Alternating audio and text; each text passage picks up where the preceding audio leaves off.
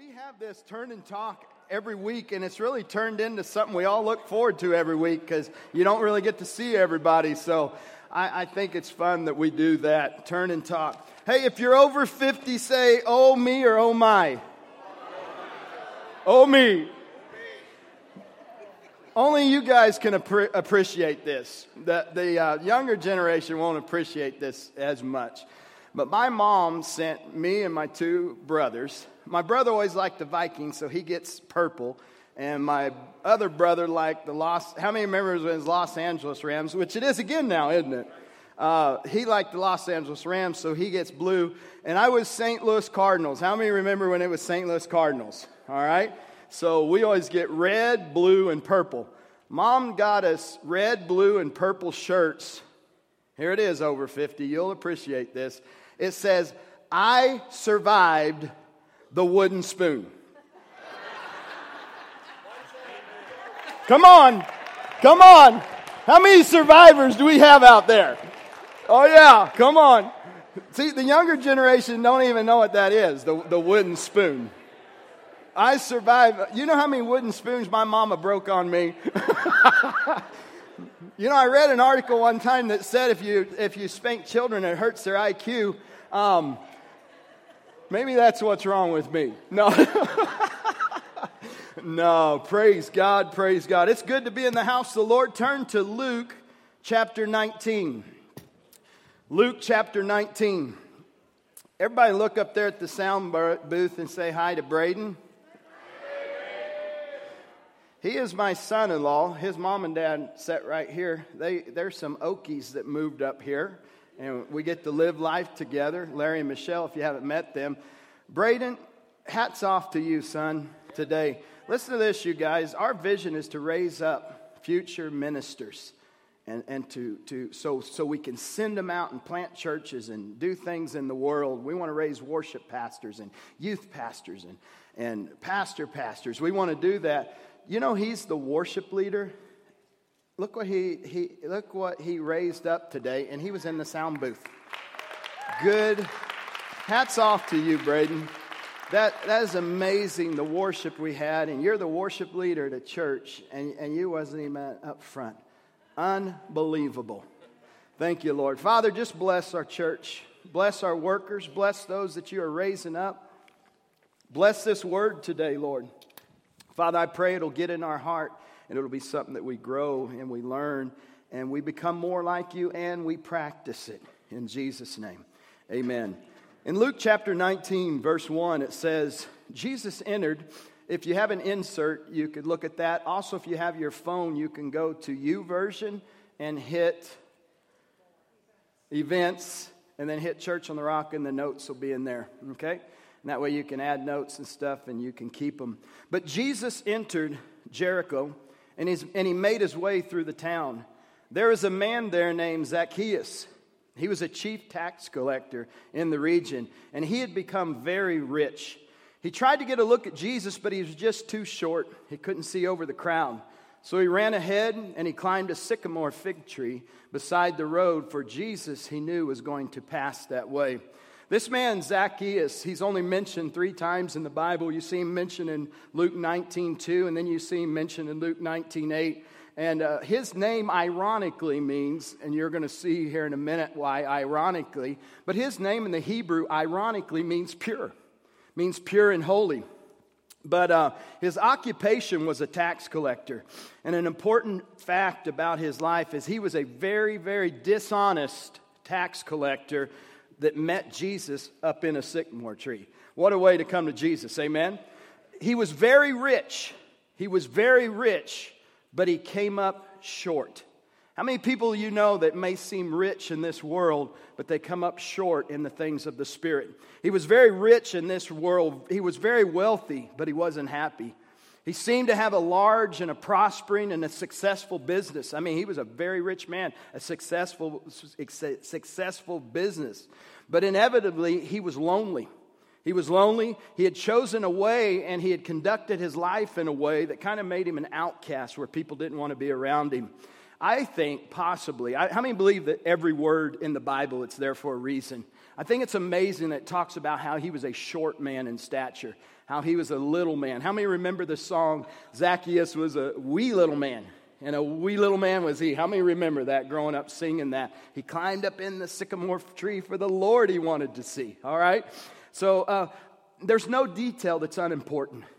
I wonder today if he had some word wounds, if he was a short in stature, and maybe he had bullied or made fun of or, or taken advantage of as a kid growing up. How many's ever been bullied at school?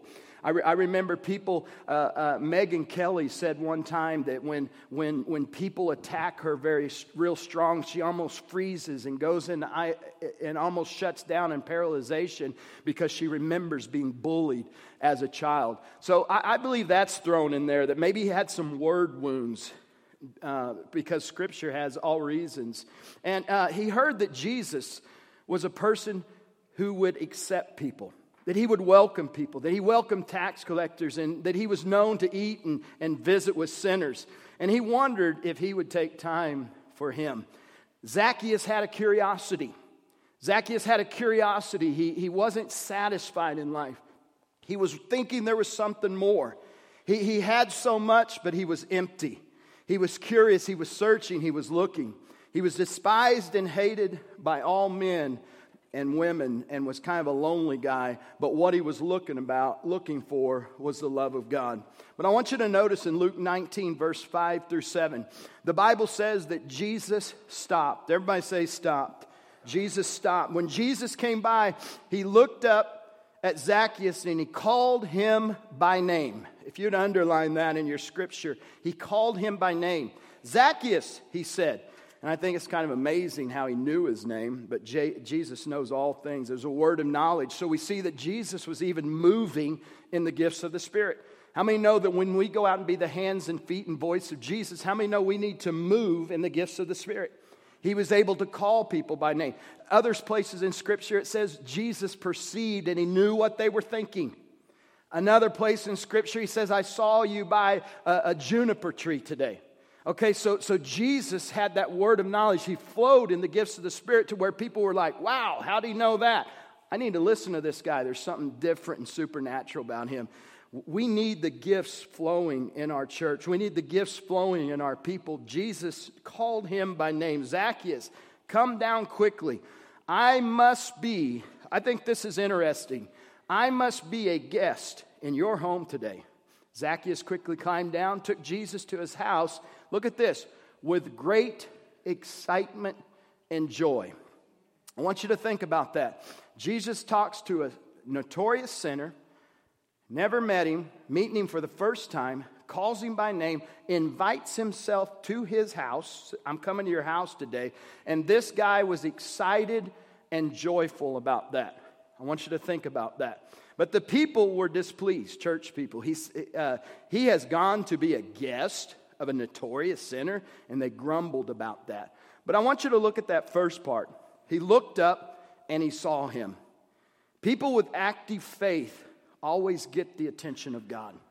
Zacchaeus was a person that had active faith.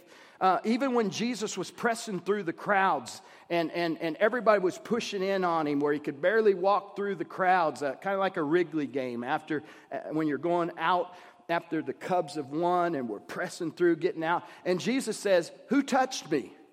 And the disciples were like, Man, everybody's touching you. It's, it's crowded around here. But, but when people touch him with faith, is when they reach out with a curiosity and with a faith and with a wanting a change in life and something to happen inside. Jesus can pick up on that sort of thing.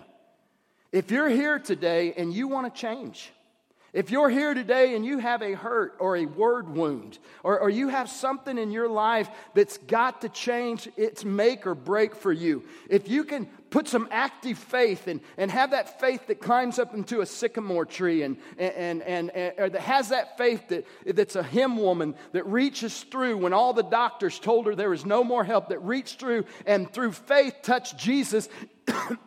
and he said, Who touched me? And they said, What do you mean, who touched you? Everybody, everybody's touching you. Excuse me. everybody's touching you. And he said, No, I felt power depart or come out of me. Brothers and sisters, when I pray for people, when I counsel with people, when I go and see people, when I go have lunch with people that are searching or looking for help or something, I can tell in two seconds if they're going to get help or not. I can tell if, their if their faith and, the, and where they're at in life, are they to that point where they really want the change? Are they really to have active faith and to partner with God and to see this amazing change in their life? Jesus could sense that. I'm asking you today can he sense that about you? Are you to that place of desperation to where you've got to call out upon the name of the Lord? He is there and he look up and he will see you. Jesus' head was always on a spindle. I love saying that at Church on the Rock. His head was always on a spindle. When he walked around, he always was looking for the person that was sitting by themselves. He was always looking for the person. Uh, I, I, can, I can tell when a person walks through the room. Uh, the, the, the other day, somebody walked through the room, and the Lord said, Get up and follow him. Get up and follow him, because I knew something was going on in their life. God wants all of us as people to be able to be sensitive and discerning to the world that we live in and not just walk around carelessly and insensitive. Our head needs to be on the spindle. Who's hurting? Who needs help? Who needs encouragement? Even at church, uh, uh, um, when you look around, who have you not seen sitting by you in a few weeks? Does that prompt you to call them? Does it prompt you to do something? Jesus was a person that saw, he stopped, his head was always on a spindle, uh, uh, and he was always ready. The scripture says that we are his workmanship in Ephesians 2 10 in the NIV. This you need to add to your, uh, to your notes. But it says, We are his workmanship, created. We were created in Christ Jesus. Everybody say this to do good works. We were created in Christ Jesus to do good works. Are y'all with me? Well, I was created to be a family man. I was created to be a father. I was created to be a businessman. I was created to be an athlete. Scripture says that we were created of God to do good works, to do these good works which God prepared in advance for us to do. You know, we're God's creation to do good works in this world.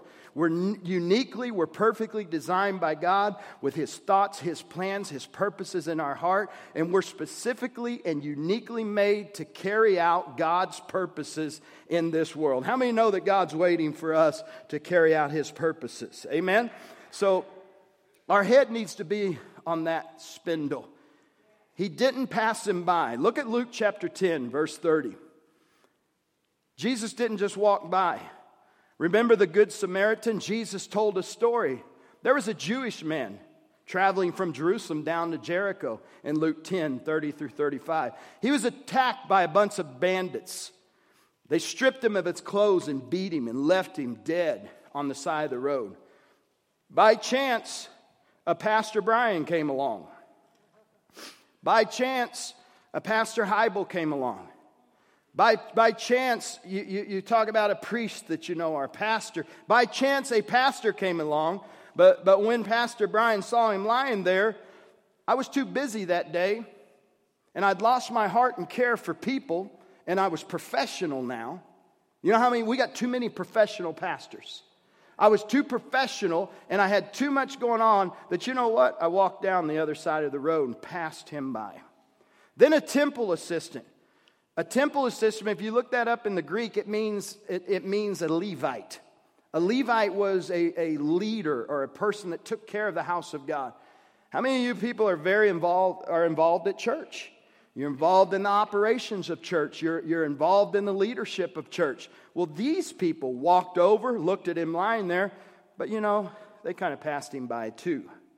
Then a despised Samaritan came along when he saw the man. We're talking about Jesus sees we need to see. We need to not pass by. When they saw the man, he felt compassion for him. How many of you feel compassion for people? How many are, how many really, seriously, how many of you feel compassion for people? I'm 30 years into this, and I believe that vision and passion, I believe that vision and passion are birthed in prayer. I believe that, that, that those, that, that, that vision for the church and vision for life, you're going to find it on your knees in prayer. And the other thing that you're going to find only in prayer is where its birth is passion. Passion, zeal, motivation, will to do. It, it's born in prayer, but vision and passion are birthed in prayer and only maintained by prayer. I can tell you that I'm 30 years being a, a full time vocational pastor. Uh, I hit, I, I'm 30 years doing it. And I care more about people today than I ever have. I'm not saying that to brag, but it's because I keep my passion fire. I ask for the Lord, give me eyes to see like you see. Give me ears to hear like you hear. Give me a heart to feel like you feel. Don't ever let me become a professional pastor that sticks this muck smile on his face that says, I love you and I'm going to pray for you. And he don't say two words of prayer for you and he doesn't love you. Let's be real in who we say we are and real in who we say, real in what we do. Are you all with me? I, we, we've got enough fake in this world, if you know what I mean. How many know that we need to be a true church and not a fake church? This Samaritan truly had compassion. And if I remember, guys, I remember going through as being a vocational pastor when your passion meter goes down, and I'm like, Lord, I don't care. I don't care about people. They irritate me right now.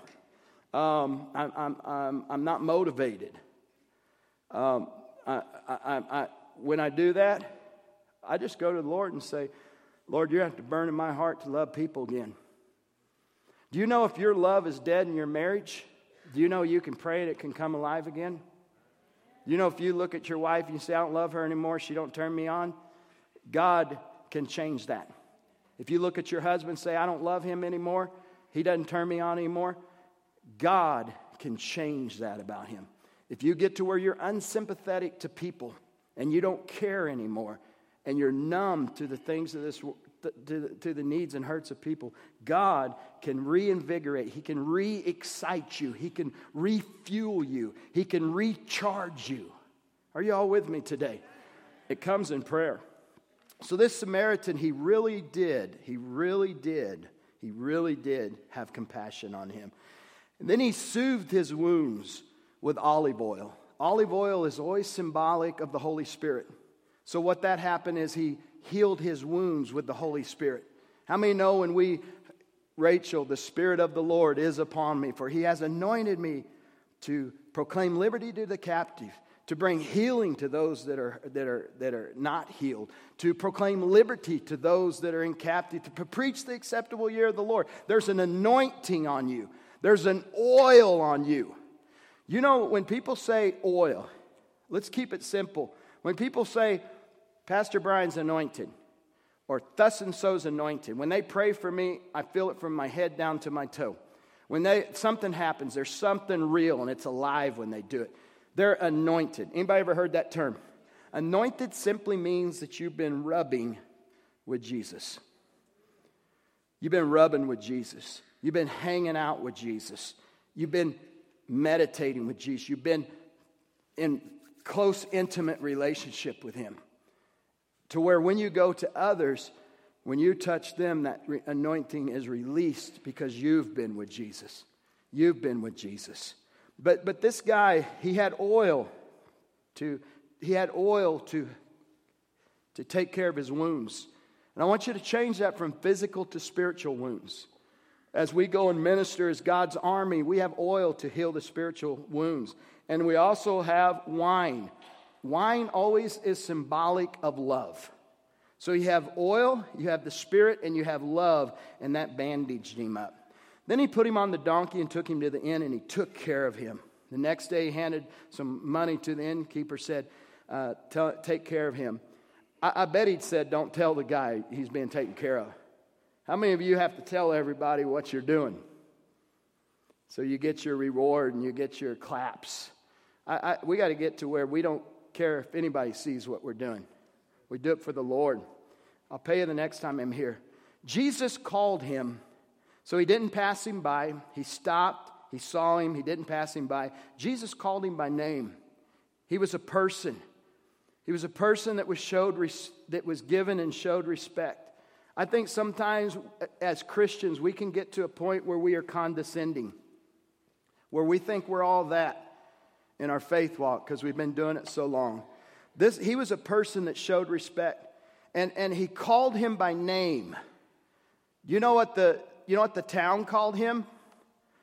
The tax collector, the cheater, the, the, the jerk. They called him all kinds of stuff and they may not have even known his name because he was a notorious, the scripture says he was a notorious sinner. So they had labeled him cheater, somebody I don't like, jerk, you, you, you name it, tax collector. What label was on you before you came to Christ? Cheap? Anger? Angry? What label did you wear? What label have people labeled you? Town drunk? person on heroin, somebody that never can hold down a job. What, what label have people put on you? Jesus is in the label breaking business. Jesus called him by name. And I think it's ironic that his name means pure when everybody labeled him as impure unsympathetic, a cheater and a liar, and somebody that took advantage of them. He didn't have any friends because of this label. But Jesus didn't call him what he was labeled. Jesus called him Zacchaeus. And it was prophetic to say, Son, you are a pure man when you receive and accept me and follow my ways. So Jesus called him what he was going to be. You know, as Christians, we've got to have the ability to not see people for what they are, but what they're going to be. One time the Lord spoke to me and He said, Brian, I'm going to give you word of knowledge. I'm going to give you a gift where you can read people's books. I even asked for that gift to be turned off sometimes because I need to rest. Sometimes I'm like, I, I, sometimes I do that. Sometimes I say, Lord, I, I turn off the, my gifts, right? The gifts of the Spirit. I, I, need to turn them off for a minute. I need to rest because my spirit is always picking stuff up. And, and, and, and, but word of knowledge, I, I can see, I can, I can see, I can see in hearts, I can, I can, I, I can see fights that you had before you got to church, and I can see things that you do in secret. And, and, but you know, when I see those things, it isn't for me to go, label you, label you. Why, you, oh, you Lord, you're kidding me. They're that, they did that? Holy smoke. And the, no, God said, Brian, I want to reveal things to you if you will be a deliverer and not a judge. How many want to be a deliverer for the Lord? and not a judge. I'm not here to judge. Jesus called him. Jesus invited himself to his home. Sometimes I think, sometimes I think, um, sometimes I think we are too careful and we're, and we're not bold enough. And I think it's because we're not sure enough. I, think that's bold just to walk up to somebody and say, Hey, I don't know you, but I'm going to your house today. I'm going to your house today. But, but I, I think God wants us to be a little more, to get out there a little bit more. The staff always ask me, they say, Pastor Brian, how come everybody tells you everything? You, you, you know stuff. And I don't tell them. We talked about that last week. Being staff does not entitle me to tell the staff your business. So if I'm not entitled to do that, then you aren't entitled to do it. I, I, you're not entitled, we're not, nobody's entitled to talk about each other, period. Oh, but you need to be in the know, Pastor. You need to know about that low down Jeff and what he's doing to his, his wife, Shelly, and you need to tell the whole staff so we can be on alert for him. Glory to God. All right? No, no. I think sometimes being the know is being the gossip. All right? We, God's in the know. All right? But um, um, how, how, do, how do you know that? They asked. And I was just like, I ask them. I ask them. I think God, I think God wants us to be more bold in saying things. I want, hey, I'm going to your house today. I think God wants us to be more bold to say, I notice you're not feeling very well. Is everything okay? To me, that's like, I'm going to your house today. Everybody with me? To me, that's like, I'm going to your house. How many say that? I don't do that currently. I, I want that, that's getting out there for you. That's that's like Jesus. I'm going to your house today. You know, when you walked in, you just been on my heart that something's wrong between you and your wife. Everything okay? Well, not really. Then they tell you, I'm going to your house today. Where you, I think God wants us to be a little bit bolder with that sort of thing. How do they tell you things? I ask them. I'll tell you what he doesn't want is he doesn't want people to, to walk through the doors and you go, Are you born again? Are you born again? He doesn't want people walking through the door, Are you filled with the Spirit? Do you speak in tongues? Do you... That's, that's belligerent. It's pushy. It, it's not attractive at all. And it pushes people away from the kingdom instead of drawing them to the kingdom. I'm not telling you to be belligerent. I'm not telling you to be pushy. I'm not telling you, but I am saying people can tell. How many saw that football coach? Help me out. Who played Memphis State? Anybody watch college football? Who played Memphis State? Um, none of you guys know that? Doug, who played Memphis State? UFT, uh, he's going to go be um, Oklahoma's new coach, or Nebraska, he's going to go coach a big. You don't care. huh? Huh? Yeah, let's just make up a name. there was this college football coach, and they were all the people were talking, they were like, How did he have the support of the team that just went 12 and 0 and all the TV cameras and the fake news wanted to I love saying that. It's about time. And and to, to where all the, the TV crews and they were wanting to they were wanting to know they were wanting to know so when are you going to this Nebraska or wherever it is and he was like can you guys just give me a moment to be with my team and to enjoy this celebration but they were talking about they never had seen a coach that had his team and he was going out the door. And they said this it says, because they know, they know that coach really cares about him. And that they know that coach is one of them. And they know that that coach is sympathetic to him. And when he said, Could you all just let me enjoy this time with my team? I don't want to talk about that promotion. I think that's the way we get to people is not by being pushy and belligerent so we can go tell everybody how many people we witnessed to by being belligerent and pushing the kingdom away from them, but ask the questions because you truly care. Ask the questions because you're truly sympathetic. Ask the questions because you truly want to be there to help them. I think that's how you can get by with asking the questions. You're sensitive, you're caring, and you're interested. The man was so excited to have him in his home. This will be true with you.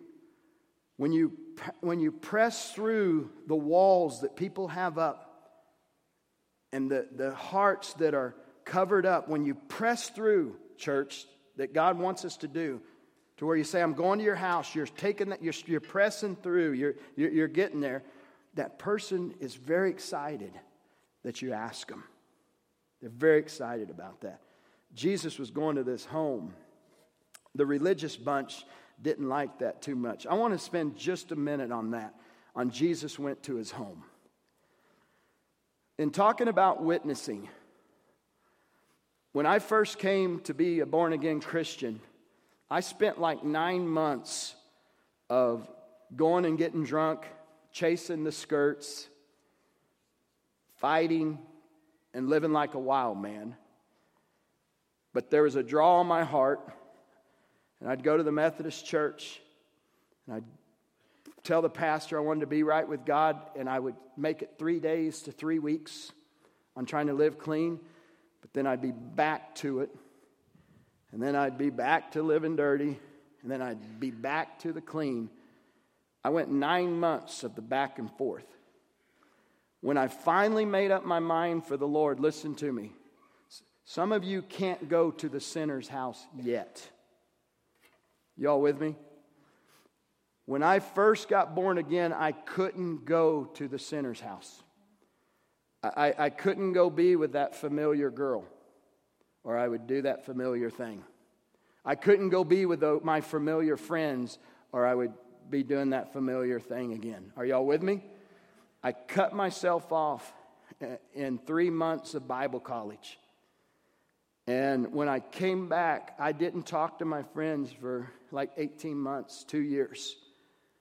But when I came back, I could go be with the sinner and not be the sinner. So, so when you're going, when you're witnessing, you guys have to be the gauge on if you can be in certain circles or in certain places. Are y'all with me? But how many know, listen, how many know that we need to be where the people are that are without Christ? I, I hope we get to a place where, where some of you people come and say, You aren't going to believe where I saw Jose and Marta at the other night. Pastor, you aren't going to believe it. Maybe they were there being a friend of the sinner. I think we need to get to a place where we're where they're at. I think we need to get to a place where we can ask questions because we're, care- we're sensitive and we're caring and we're interested. And I think we have to get to a point where we, we, we know when to go and when not to go. So, on that first point, we, we see that Jesus stopped. He looked up and saw him. He didn't pass him by, he called him by name. He invited himself to his home. Now, let's pick it up here. When Jesus got to Zacchaeus' home, I think this is cool. How many know that Jesus said this? How many know that Jesus said, Birds have nest? How's that go? Birds have nest, foxes have holes, but where is the Son of Man going to lay his head? Now, I didn't do a big study in this. I'll be honest with you. I didn't do a big study in this, but I just kind of figured Jesus didn't have a home. I don't know. Am I wrong in that? I mean, ask Craig or somebody like that, but that, that studies that kind of stuff. But I just always kind of figured that Jesus didn't have a home. Um, he didn't have a home. I don't know if he had a home. I kind of just figured if he had a home, I'm sorry, I'm preaching untruth. I'll just say I think he doesn't have a home. But um, I, I think he doesn't have a home. And so he went, he said, Zacchaeus, I'm going to your home. But to me, when I read that, I was, he was like, Zacchaeus, I'm going to your home. To me, it was like, I'm going to your home physically, but I'm also going to your home spiritually. That's why I felt the Lord saying, I'm going to your home. I'm coming to live with you. I'm going to your physical home, but look at Acts 7 48 and 49. It says, However, the Most High does not live in houses made with human hands. As the prophet says, Heaven is my throne and the earth is my footstool. What kind of house will you build for me, says the Lord? Or where will my resting place be? Jesus not only went to Jesus' earthly home, he made residence in his spiritual home. And I think that's cool. When that happened, Zacchaeus had an encounter. I want you to think about the encounter at that house of Jesus coming to the house physically and then spiritually. That man was never the same after that. Look at Luke 19:8. This blows my mind. Luke 19:8. This blows my mind. It says, "Meanwhile, Zacchaeus, in other words, they were hanging out at the home. Zacchaeus stood up before Jesus and said this I will give half my wealth to the poor. That just blew my mind. Lord, and if I've cheated people on their taxes, I'll not only give it back, I'll do four times as much. Brothers and sisters, I always ask people have you truly had an encounter with God? That needs to be something that everyone can answer, yes, I have, and you remember when that is. Because an encounter with God truly changes you inside out. It, it, it's, it's, it's, it's, it's, it's supernatural. I'm, you, you know, I grew up Methodist uh, with the confirmation classes and stuff. You can have a born again experience in a confirmation class as truth is being taught. In fact, my dad is a Methodist pastor, and he uses confirmation, and they have real, radical God encounters and salvation experiences in that because the letter's dead, but the Spirit brings life to things, and they have true conversions by that vehicle. So it, that can be a great vehicle. But, um, but, but, but the change that happens, he was changed from a greedy person to a generous person. He gave half his wealth to the poor. People that have a God encounter, I find myself saying to them, people that I, I, started thinking about this with people, even at Church on the Rock, that I, when I see you get, when I see people get born again, something happens where you get generous, where you get happy. In fact, coming up and saying, "Well, now it's time for the morning tithe," you're not, "Oh gosh, they're talking about money again," and blah blah blah a person that truly has an encounter with God, they become very generous. They, they like want to help everybody. When I got born again, I wanted to help everybody. I, I wanted to save everybody. I, I, I, I, any, I couldn't, my wife still doesn't give me money because I give it away. I never see my paycheck. Because, but I, I'm on an allowance, guys, seriously. No. Well, seriously, I am. um, yeah. She, she knows I'd give the farm away. So, isn't it funny how generous you get? People that, I remember a guy that had quite a bit. He, he, uh, he moved to Florida. I'll tell you who it is Jim Buchanan, amazing guy. When he got born again, he became so generous to where I had to go up. I hope Jim listens to this because it's, it's a wonderful testimony to him. Where I'd have to go up and say, Jim, you can't give to everybody. Everybody'd start go telling their stories, and he would just help everybody. And I said, Jim, you got to get where you ask God who you're supposed to give to and who you're, because he was just so generous. He was so generous. The other thing that Zacchaeus did when he had his encounter with God is he made things right.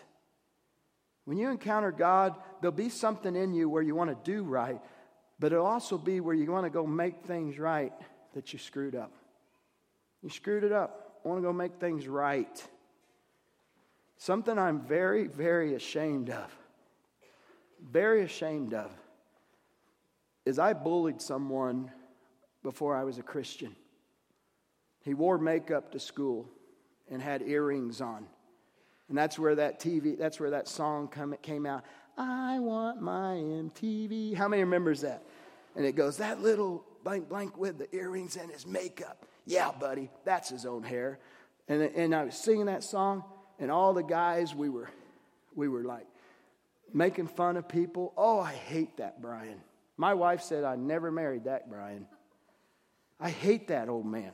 I hate the old Brian. But I grabbed this guy and stuck him in a urinal and flushed it. And he came out of there, true story, and he said, Garfield, I got a 38 waiting for you. You're dead after school. And everybody jumped him. Well, actually, I went up and popped him. Just popped him. And then they jumped him, took him, got the police, found an unregistered 38 in his truck, hauled him off his senior year, hauled him off to a mental place, juvie place. Before he left, we were having football practice, and I remember that Ford pickup coming up, and I remembered him saying he was going to kill me, and I was like, Yeah, right, you're going to kill me. Bring it on. That's the way I was. I, I'm right in the middle of football practice, take off running, pull my helmet off, and start beating the hood of that truck, and he's sticking it in reverse, getting away, and all that. About seven years later, I see him at Walmart. And I just started weeping. I ran up to him and I said, David, I'm so sorry for what I did to you in high school. I'm so sorry for that. I'm so ashamed of that. And I ask you to forgive me. still bothers me today. I Ask you to forgive me. I got to lead him to the Lord right at the pharmacy in Walmart. Got to lead him to the Lord. He was heavily on drugs. Got to help him out of drugs. Guys, he became our bus pastor and picked up more kids for Jesus than any church I've ever been a part of. Because you got to make things right. Lose your life, use your life to seek out the lost, to see the hurting, the curious, the empty, to stop and listen, and to save people. You are, oh, I skipped the part. Salvation has come home today. Luke 19 9. Jesus responds, Salvation has come home today, for this man has shown himself. For the Son of Man came to seek those who are lost. And to me, we need to carry that with Jesus. We need to seek out the lost. We need to see the hurting, the curious, and the empty. We need to stop and listen, and we can save them. I almost didn't write it that way because I know people will say, well, we can't save nobody. Don't you think I know that? we, we know God saves him, but he uses you to do it. You, you can. You can save people. You're God's plan to bring salvation to the world. And you know what? He doesn't have a backup plan. The Bible says in Romans 10 13 and 15, it says, For everyone who calls on the name of the Lord will be saved. But how can they call on him to save them unless they believe in him? And how can they believe in him if they never heard about him? And how can they hear about him unless someone tells them? And how will anyone go and tell them unless they're sent? That is why the scripture says, How beautiful are the feet of the messengers who bring good news. Brothers and sisters, you are God's messengers. And you are a beautiful sight to people that are in bondage, that are hurting, that are sad, that are depressed. What can I do? What can I do? What can I do? As the musicians are coming, what can I do? I want to be Jesus' hands and feet. I want to be his mouth to the world. What can I do? Let me give you some simple things you can do invite people to the Christmas Eve service. Seriously, invite people to the Christmas Eve service. That day and Resurrection Sunday is two days that the people you invite, they will say yes. Are y'all with me? They will say yes. I want to teach you a little bit on about Scripture. I want you. This is I'm throwing this in, but I'm feeling the Holy Spirit say, You show them how to do this, Brian. On the people you invite, turn to 2 Corinthians 4. Don't, don't invite them till you do this. Don't invite people till you do this.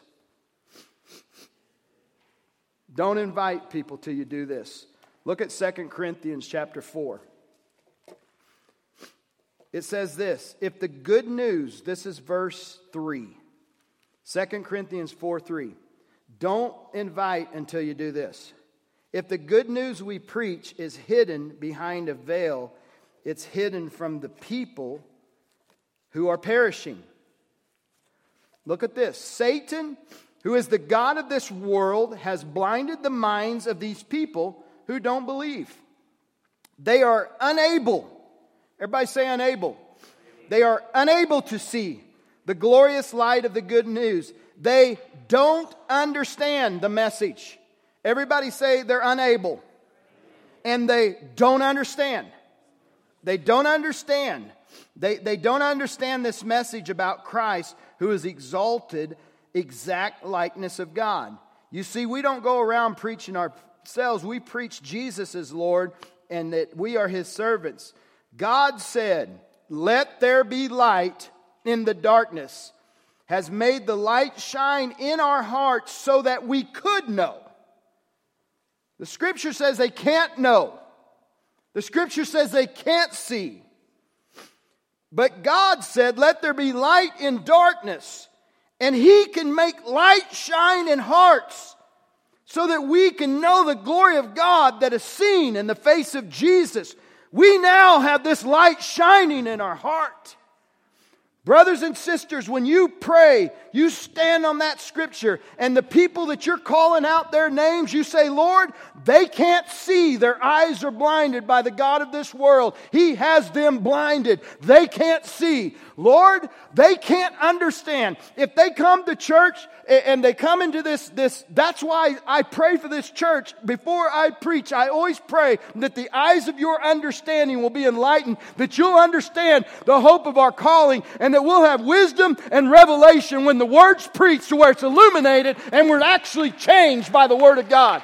Brothers and sisters, when these people come in, you need to be on your knees praying that the God of this world that's blinded their eyes, that he would be cast down and cast out of their life, and that their eyes will see, and that their ears will hear, and that their hearts will be enlightened, and the darkness flees, and we snatch them out of the pits of hell, and we start populating them into heaven. But there's a prayer to be made.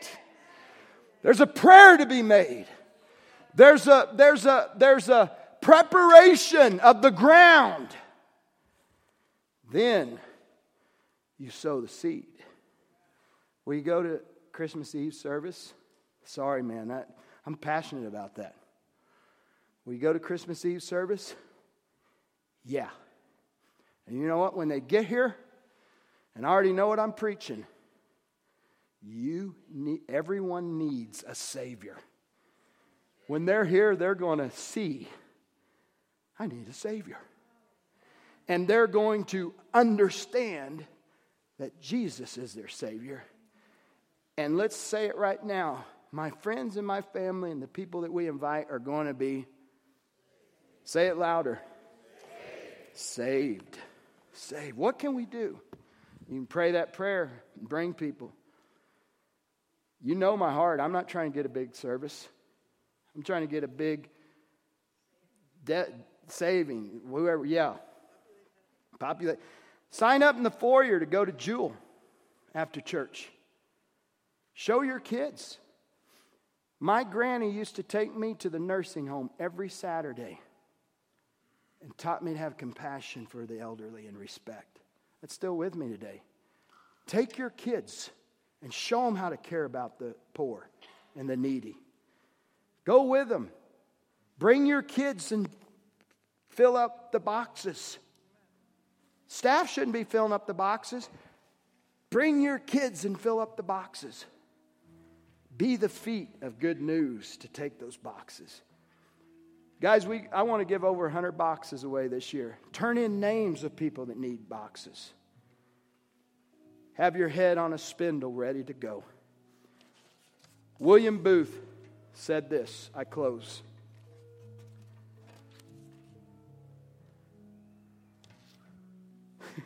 Make sure we're on the same key, guys. Praise the Lord. William Booth said this. When he said this, it was right, he was 83 years old. I feel led to say this. He was 83 years old. He was blind almost completely in his left eye and had cataracts where he couldn't see out of his right eye. Same as blind. Then they came and surgically removed his eye, and the cataracts, they said he couldn't see anything.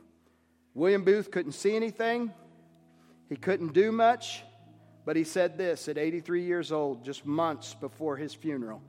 He said this While women weep as they do now, I'll fight. While little children go hungry, as they do now, I'll fight.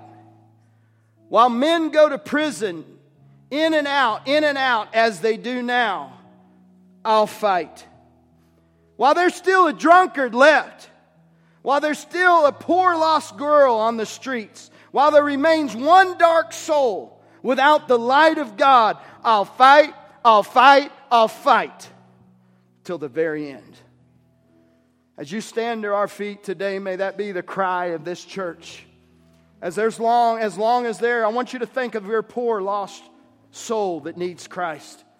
I want you to think about people in your life. I want you to think about the poor and the needy we're trying to feed this year, this week.